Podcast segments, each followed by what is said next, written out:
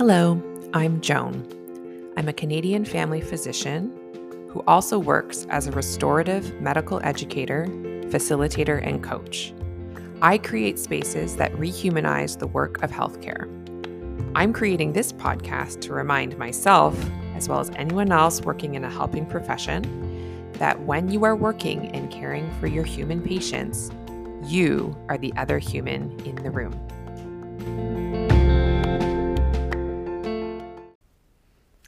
Hello there, healthcare humans. Thank you so much for coming back for another episode of The Other Human in the Room.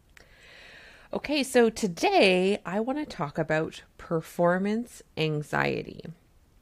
It's something that I never used to really think about being like a part of my daily experience in healthcare necessarily, but now I see it everywhere. Um, I first sort of started thinking about performance anxiety, which, you know, most of us think about it more in the context of like, oh, I have to give a speech and I have anxiety. Like, you know, I'm an actor and I have performance anxiety, right? So you'd think, like, what does that have to do with healthcare? We're not performing in some public way in front of other people unless we're like giving a speech. And even then, like, I know a lot of people in healthcare is like, oh my gosh, I don't like giving grand rounds or I don't like giving a lecture. I don't like doing that because I have performance anxiety. So there's like that context. But the place that it really clicked for me was um, I've had a couple of opportunities to coach residents, um, like and um, specifically residents who are having trouble with.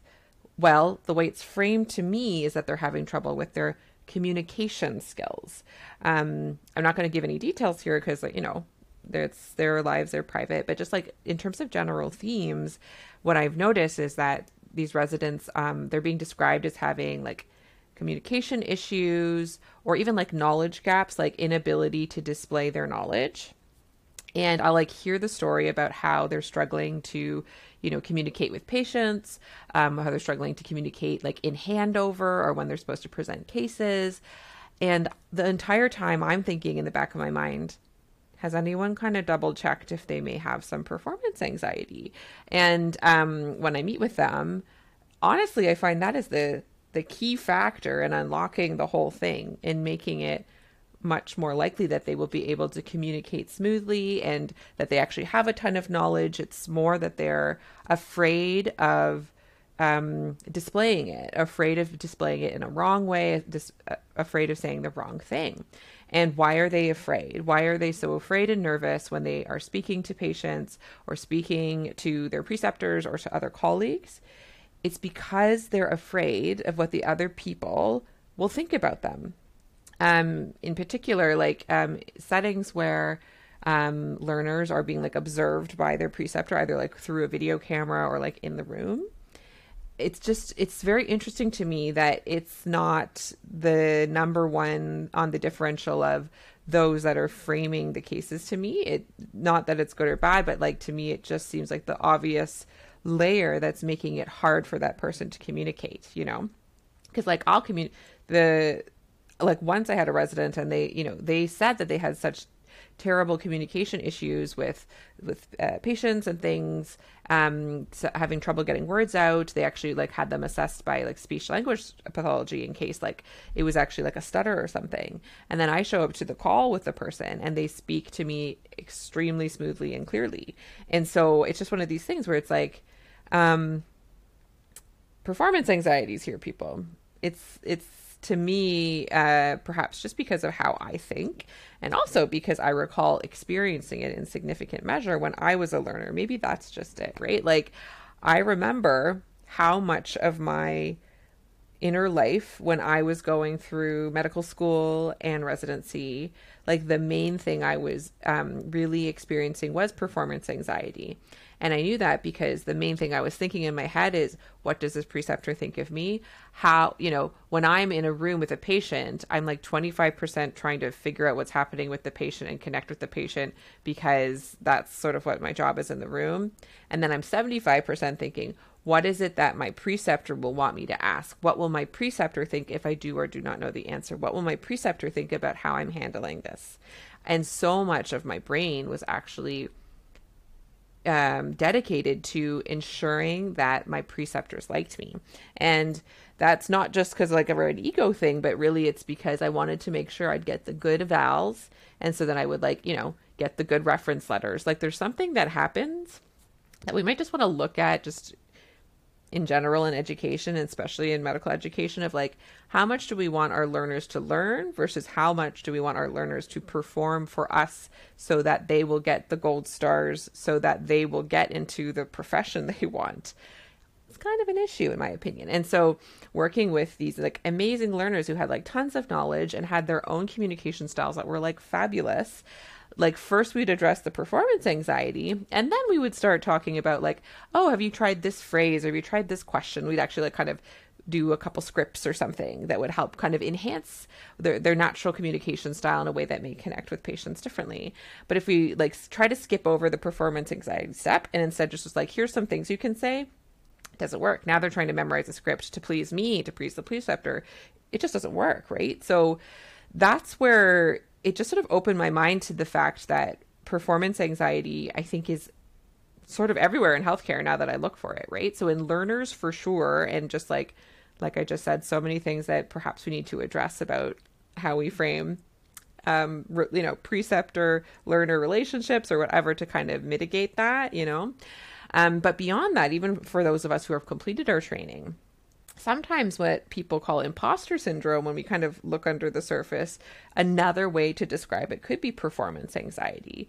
And i know that for me as well. So constantly worrying what other people think of me was just like one of the main things my brain was doing all the time how i practice medicine you know especially if it was someone i, I viewed as sort of a, a mentor or someone senior to me so someone's in practice more.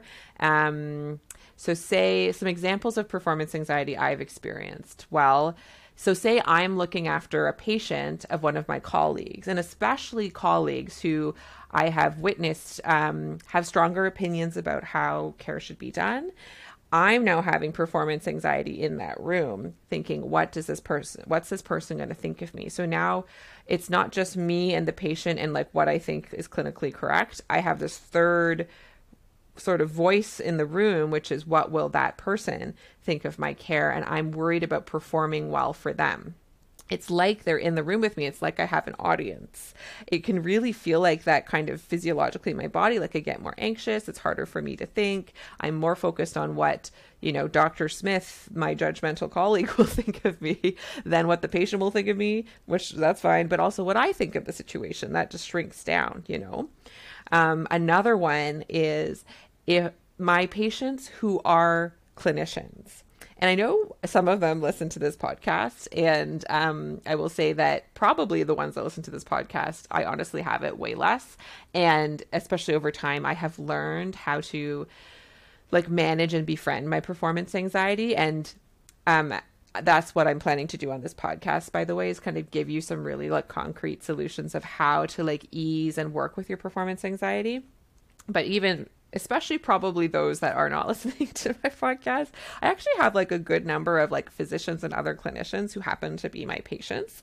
And especially ones that I view as, um, you know, outside of the clinic room, somewhat senior to me, or they are, you know, they just like are more judgmental, you could say, or verbally to other people, or I just perceive in some way to be senior to me or someone who, therefore, I like need them to have a good opinion of me oh and especially at first like when i like you know first year out from graduation and then i would have like a a like when I was locuming and then say the patient was like someone who was like a retired doctor, such a classic. And it's like so they've been through their whole career and now they're trying to ask me to take care of them.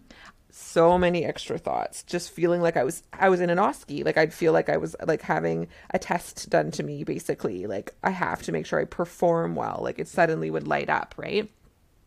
Um, other times I see this happen. Um, certainly those in healthcare that actually have like in our current healthcare setup, like sort of the hierarchy, like they have someone who's superior to them. So like, you know, nurses who have like uh, managers or the physician's gonna like judge what they think. I work with a lot of nurse practitioners, including like like not only that I've hired some, but I've worked coaching in coaching with nurse practitioners, and like a lot of them have these extra thoughts of like, what will the physician who's also involved in this patient's care think of me, right? So like, um, that kind of performance anxiety like you have to like put on a special face. You have to put on a special set of skills. As if your natural skills aren't good enough you have to perform something extra in order to like please the person you know it can come through in charting. Like sometimes i would chart knowing that someone else would read it and that changes how i chart you know? Um, a common another common one is like say I have to do like a phone consult with a specialist or like even an e consult with a specialist, I know for many people that I've worked with at this point, they actually really um, uh, procrastinate. So they delay um, doing those because they're they want to make sure they look really good so that the specialist doesn't think that they don't know what they're talking about. Like there's a and that is a kind of performance anxiety. Do you see how it is? It's like I need to perform well to receive the approval of the other person and certainly with patients themselves like i've had a few clients where it's like they had an upcoming patient appointment where something was going to be hard or heavy in it like maybe the the patient had just gone through something really tragic and then as the clinician they don't know what to say. They're worried about saying the wrong thing. Or maybe a mistake has been made, you know, that you've discovered you've made an error and now you have to go speak to the person and you're afraid you're going to say the wrong thing. Like it's so natural to have anxiety about your performance in these situations. And so then your brain offers you thoughts like, I don't know what to say, as if there is a thing to say. All of that I'm kind of putting under the umbrella of performance anxiety, you know? Um, and so I want to offer you the inhuman story here, just sort of on a global level, when you like think of all of these examples and all the ways that we're like, oh, I have to make sure I'm extra something. I have to make sure I perform in this way. I have to make sure I I say it just right or say it super calm. It's not okay for me to be nervous in that room. The irony being, of course, we are super nervous, and so then it like really amplifies it, right? All of that is the inhuman story the inhuman story is that we have to perform anything, right? And the flip side, the healing human story, is that if we approach all of these situations as our authentic self and sort of center like what our authentic intentions and motivations are to be in that conversation with that person, and that's what we anchor ourselves in, those are enough. And those are actually really good and really rich, you know? And, um, it makes sense that we have performance anxiety. So it's not about judging it or think it's thinking it's a problem. In fact that's almost the other underlying inhuman story is that it's bad to have in, in performance anxiety. It's not bad to have performance anxiety. It's human to have performance anxiety right? And so we can like allow it to be there but also can work to lower its volume over time with some of the strategies i want to tell you okay but the underlying message is like, it's so fascinating to me now to look through this lens of like all the times I feel tongue tied in a conversation, all the times I feel like I'm like over explaining or frozen and under explaining, all the times I feel anxious about communicating with another human, like viewing it's like, is there some performance anxiety here? Like, I need to perform for this other person. And why? Why? What is it that I'm afraid they're going to judge me for? Why do I feel like I need their approval and not in like a what's wrong with me way, but in like really getting curious, like, what does my brain have a story about? Why do I have a story? I need this person's approval to feel safe. Let's get curious about that. And is that something I want to keep, you know? So that's how I want to like frame performance anxiety. And then now I want to talk about the ways that I address it. Um, so I'd say there's sort of three strategies and that that are really helpful and in a practical way to help ease your performance anxiety. So say now you're reflecting on all my examples being like, "Oh yeah, I think I have a ton of performance anxiety in lots of situations." You're fine. You're human. And in fact, that's step 1. The first step in easing your performance anxiety is totally allowing it to be there and not judging it right? Like this is what happens, especially for people, you know, say they have a real stage fright thing or like uh, I put that in air quotes, like or in air quotes, like you know, fear of public speaking, right? Part of it is all the things that they're afraid that they will be judged for. But the thing that usually makes performance anxiety in like fear of public speaking so acute is because we have this idea that we can't be anxious and still do something.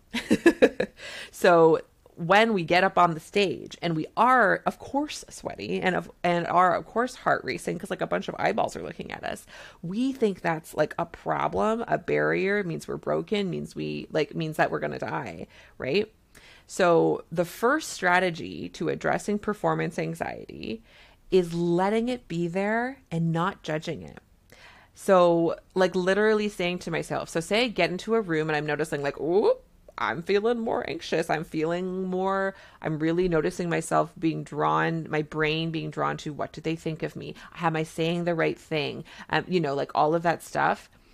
And then if my brain's like, oh my gosh, like my face is flushing, now it's really going south. I really practice sort of neutralizing all of those thoughts, being like, there's blood in my face. There's sweat on my palms. My heart is beating at a different rhythm. Of course it is. This is something that I care about. This is a situation I'm heightened in. This is a situation maybe I've never experienced before, or I know this person can be judgmental. So it's sort of like of coursing myself, which is like a sort of self compassionate way of just like allowing the anxiety to be there and not being afraid or resisting it, which will only make it louder, right? So let's do this sweaty. Let's do this flushed. Let's do this all stumbly and stuttery, and let's do it. And knowing that the reason that I'm stumbly and stuttery and sweaty is because my body is taking care of me. My body's trying to protect me.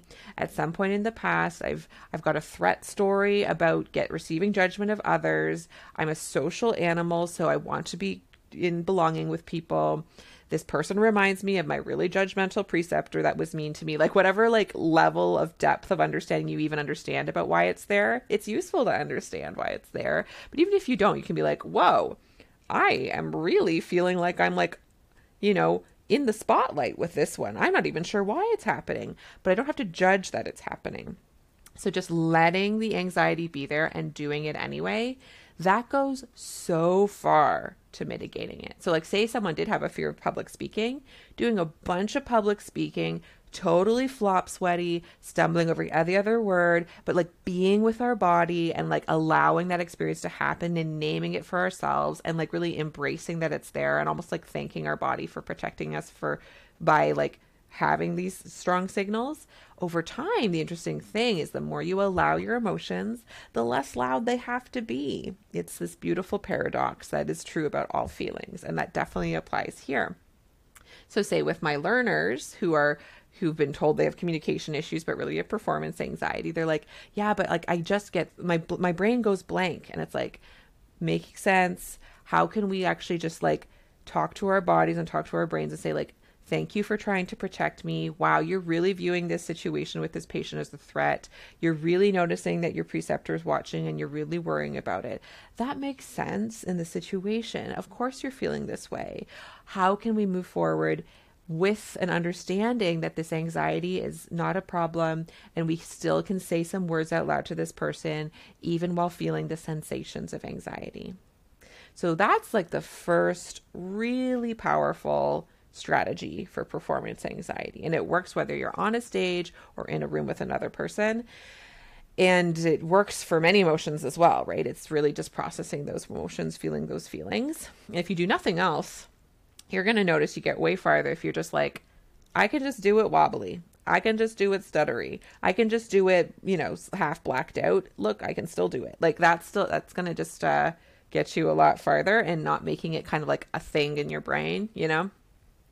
But there's two other strategies that I also want to share because they can kind of build on it and actually change the underlying story that's present with performance anxiety, which is really like someone else's judgment of me is a threat to my safety. That's kind of what's happening underneath. So if I'm in a room with a if you know, I'm a first year locum in a room with a retired doctor, I think that their opinion of me will, you know, potentially threaten my position in medicine. I don't really think that consciously. If I thought it consciously, I'm like, well, that how does that make sense? Like, even if they don't have a good opinion of me, is it likely that will that will actually literally lead to my license removal? No. But sort of under the surface, that's like I need them to approve of me, otherwise, I've been discovered as being a bad doctor, right?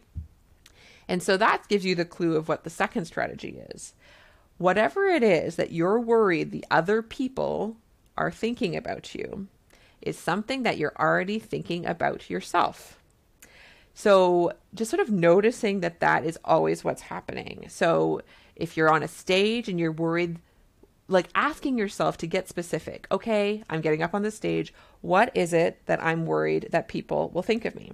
And like make a list. And it'll be like that I don't know enough, that I'm not smooth enough, that I'm not confident enough. But if you ask someone else, their reasons will be like they think I'm ugly or like they'll have a different list. And the reason that we have different lists for what we think other people are worried about, or sorry, that other people are judging us for, is because we have different things that we think about ourselves, the criticisms we have about ourselves. Anytime we're worried someone else is judging us, we only worry that they're judging us for the things that we already think about ourselves. Okay. So I kind of use this as an example. So, like, say someone came to me and they're like, Dr. Chan, don't you know that the earth is flat? And I'm like, I don't know that. I don't believe that. I don't think the science shows that. And they're like, wow, you're so stupid. What a bad doctor you are. Like, whatever. They could say a bunch of like judgmental things about the fact that I don't think the earth is flat. And I'll be like, this person, I'm kind of pitying them honey, like you think the earth is flat. But like, I'm not going to take that personally because I really, really, really don't have any negative self concept over my belief that the earth is round. I really think I'm right. I might not be, by the way. Wait, who knows? But like, as far as I'm aware, I feel very confident about that part of me. I, I feel confident about that knowledge. I feel confident about my abilities to assess the evidence and know that that is true. So I'm not going to have, I'm not going to be worried about performing or defending it. I'm gonna just be like, oh, honey, like we just have different opinions here, clearly, you know? But if someone thinks I'm a bad doctor because I didn't know the name of a medication or I didn't have an answer to their question or you know, I'm worried they're going to judge the clinical choice I make. The ones I'm worried about are the ones that I have less confidence in. I don't fully believe in the choices I'm making. I don't believe it's okay to not know the answer. I don't believe it's okay if I forget the name of the medication. So, if we kind of reverse engineer it, the more I build belief in myself, the less I will care what other people think of me, right?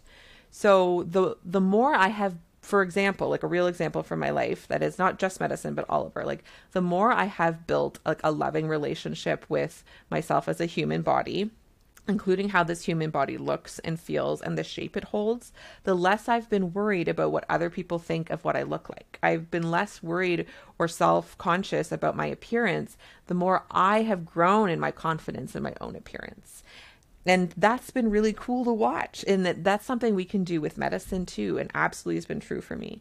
The more i have built self-trust about my clinical decision making not thinking it's the ultimate right answer and everyone should decide things the way that i do in fact the opposite being like there are many right answers and i really like the one i'm choosing and i have good reasons for me to like the one i'm choosing. So even if someone disagrees i can like understand their disagreement but i don't have to judge my choice and I'm not like at a hundred percent. Like I still feel a bit shaky sometimes, and I just I'm a human, and having all that performance anxiety, it still pops up inside of me. But I'm no longer as afraid truly about what patients think of my knowledge level, my clinical decision making, how I speak, any of that stuff, because I have so much more comfort and confidence just in myself as a person. Very fun to feel. So, the way this works practically with people I work with, so like with learners, one thing I've kind of done, and actually not just with learners, but also full clinicians, is like building their MRP self concept, like most most responsible physician if they happen to be a physician, but like just like building their own confident clinician self concept and doing this over time. So like a practical thing we do is like maybe make a list or have them list out loud all the things they do know about a situation. Because often with like performance anxiety, they're so worried about someone judging the things they don't know and they're so fixated on all the things they don't know, they totally lose sight of the things they do know. And what they do know is usually like enough to make a solid choice. And also then what we they don't know if they if they're centered on what they do know about a certain situation then they can feel good about whatever choices they make, including if some of the choices are to like research or like ask a question if they don't know something, right? But it's like centered around what they actually do know already, including the experience they've had it already. And like actually inviting their brain to put those first and to re remember that those are there, that's how then you can build the sense of confidence and value what you do know, what you do have skill in, what you do have experience in, instead of worrying about all the things that you don't know or don't have experience in and worrying that people will judge you for those, right? So, some sort of practical st- stories you can tell yourself that can help you build this sort of um, increased sense of like self trust or confidence in yourself, which therefore reduces your worry about what other people think of you and therefore reduces your performance anxiety. So, like phrases like the what if phrases or the it's possible that phrases, right? So, like, what if what I know is enough here? It's possible I have what I need to make this decision one that I really love is There's Nothing Here I Can't Handle. That one is like, it just came to me suddenly like a lightning bolt in a room. I was sitting with a patient and they were having a lot of emotions. And usually I'd be really spinning about, you know, I don't know what to do with this person. How do I get out of this room? But I realized suddenly, like, there's nothing here I can't handle. What's happening in this room is they're having some thoughts and feelings. I'm having some thoughts and feelings. We're just going to like figure out what the next step is. Like, it just like really brought it down, really made it less anxiety provoking. And in doing so, in building that trust with myself, I have noticed how much less I care what other people think of me. It's very much not a zero. It will never be a zero uh, because we're also like social creatures. So we're always meant to, in some ways, like check in with each other's brains to see if we're, we're matching in some way. You know, like that's just like normal, natural. But like the level of obsession that I used to have about you know, after I say gave a talk or after I talked to a clinician that I perceived as more often judgmental mental or um, a patient that was sort of a challenging, asked me lots of questions. I used to feel so shaky in my belief in myself. But now I've realized if I work on my belief in myself as, at, at the jump, I actually have way less of that worry and anxiety in the room and afterwards as well. It's kind of magic to watch. So, just to reiterate, number one, the one number one strategy is knowing that there's nothing wrong with you because you have performance anxiety. It means you're a human. By way of human, that's been socialized to like distrust yourself as well and, and to instead defer to authority. So make sense that it's there. You can learn how to feel those feelings all the way through, and that will make it less intense, the performance anxiety less intense in the room. The second strategy is recognizing that the whole reason that you're so anxious about what other people think of you and therefore feel the need to perform something specific so that they like you is because of the things you don't like or don't believe about yourself. And so, sort of gradually building up your like of yourself, your belief in yourself, that will ease the performance anxiety in a major way.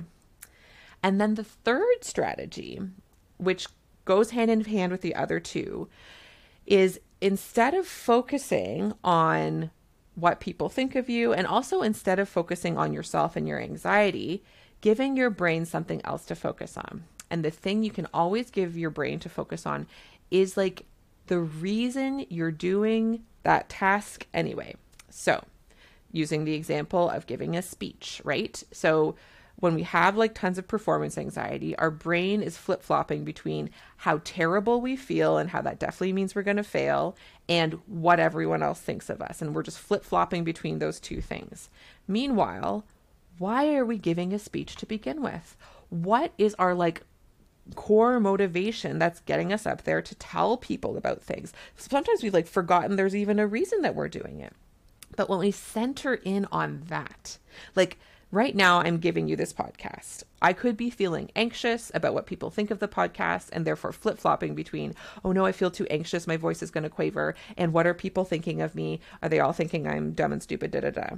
But instead, if I'm focusing on my why, what is your why for the thing you're doing? So for me, doing this podcast right now in its imperfect, confusing, floppy way, like whatever it is I think might be going on under the surface, my reason for delivering this podcast is twofold. One, I love sharing what I've learned in hopes it helps someone else. The process of sharing it is so, it feels good in my body. Like me recording this podcast right now is a pleasurable experience. It feels so good to synthesize knowledge and like try and find ways to share it with other people that spark something in them. I've discovered just the joy of the creation in and of itself is part of my why.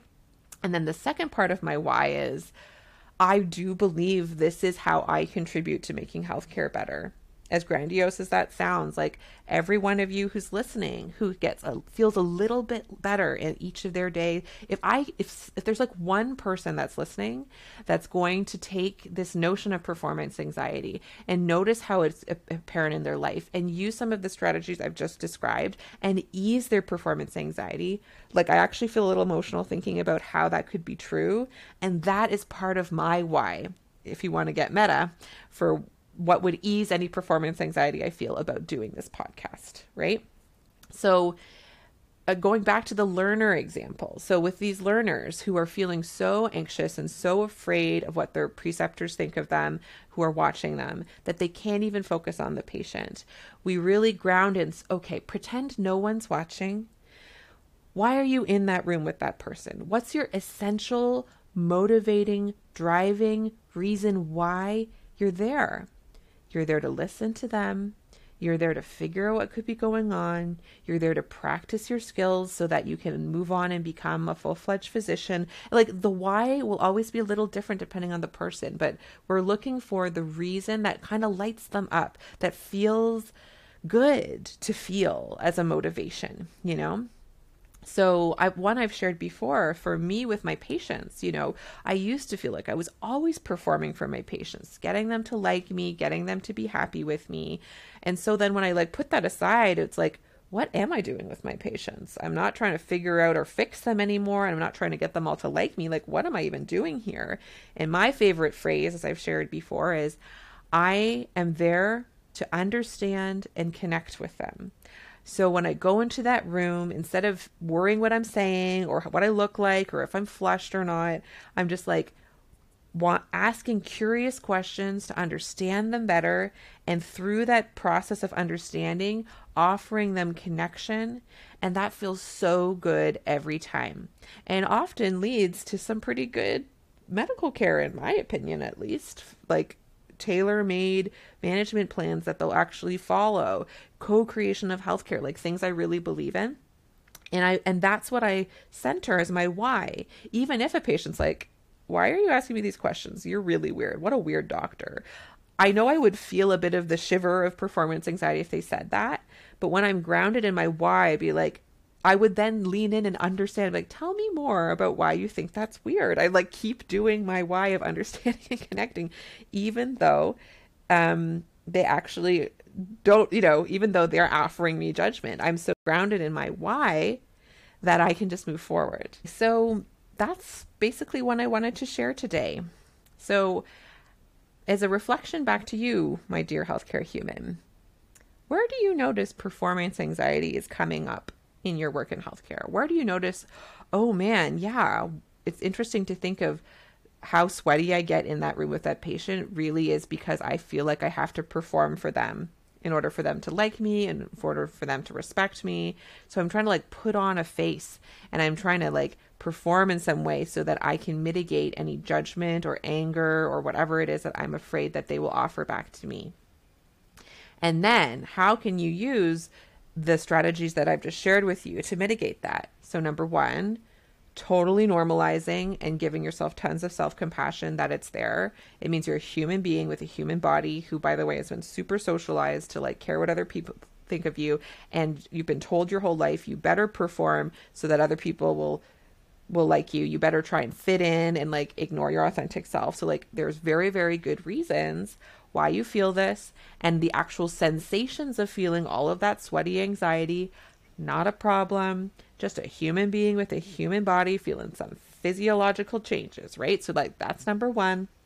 Number two is noticing and sort of after the fact reflecting on the things that you worried they judged you for the the things that you're worried that your audience whether it's one person or many what is it that you're afraid they're thinking of you write them down and notice that you definitely already think them about yourself and how can you gradually and lovingly build more belief in yourself and love for yourself so that no matter what their thoughts they may have in their head you feel less anxious because you know it's not your belief in yourself and number 3 um how can you focus in on your why? How can you focus in on the reason you're there with that audience of one or many? The reason that you're there, saying anything at all, and focusing in on that as your driving force, even when the words all get fumbled, even when they're looking at you like you're really weird.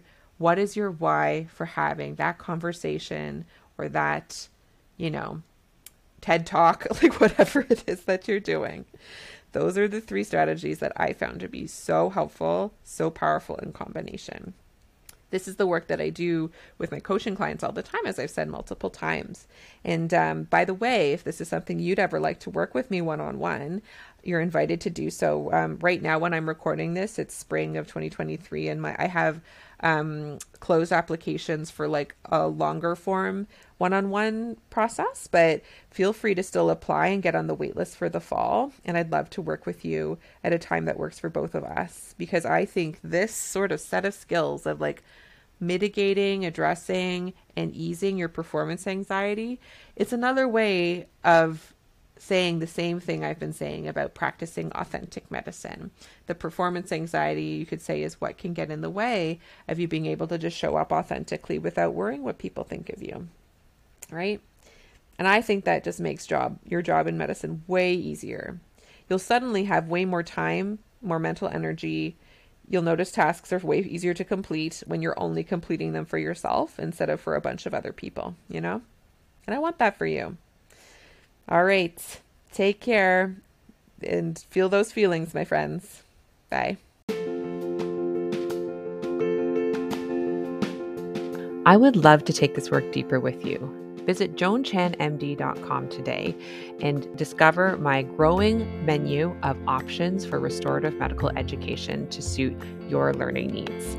I offer one on one coaching, customized workshops, and self study courses that allow you to connect not only with my work on a deeper level, but also with other healthcare humans just like you.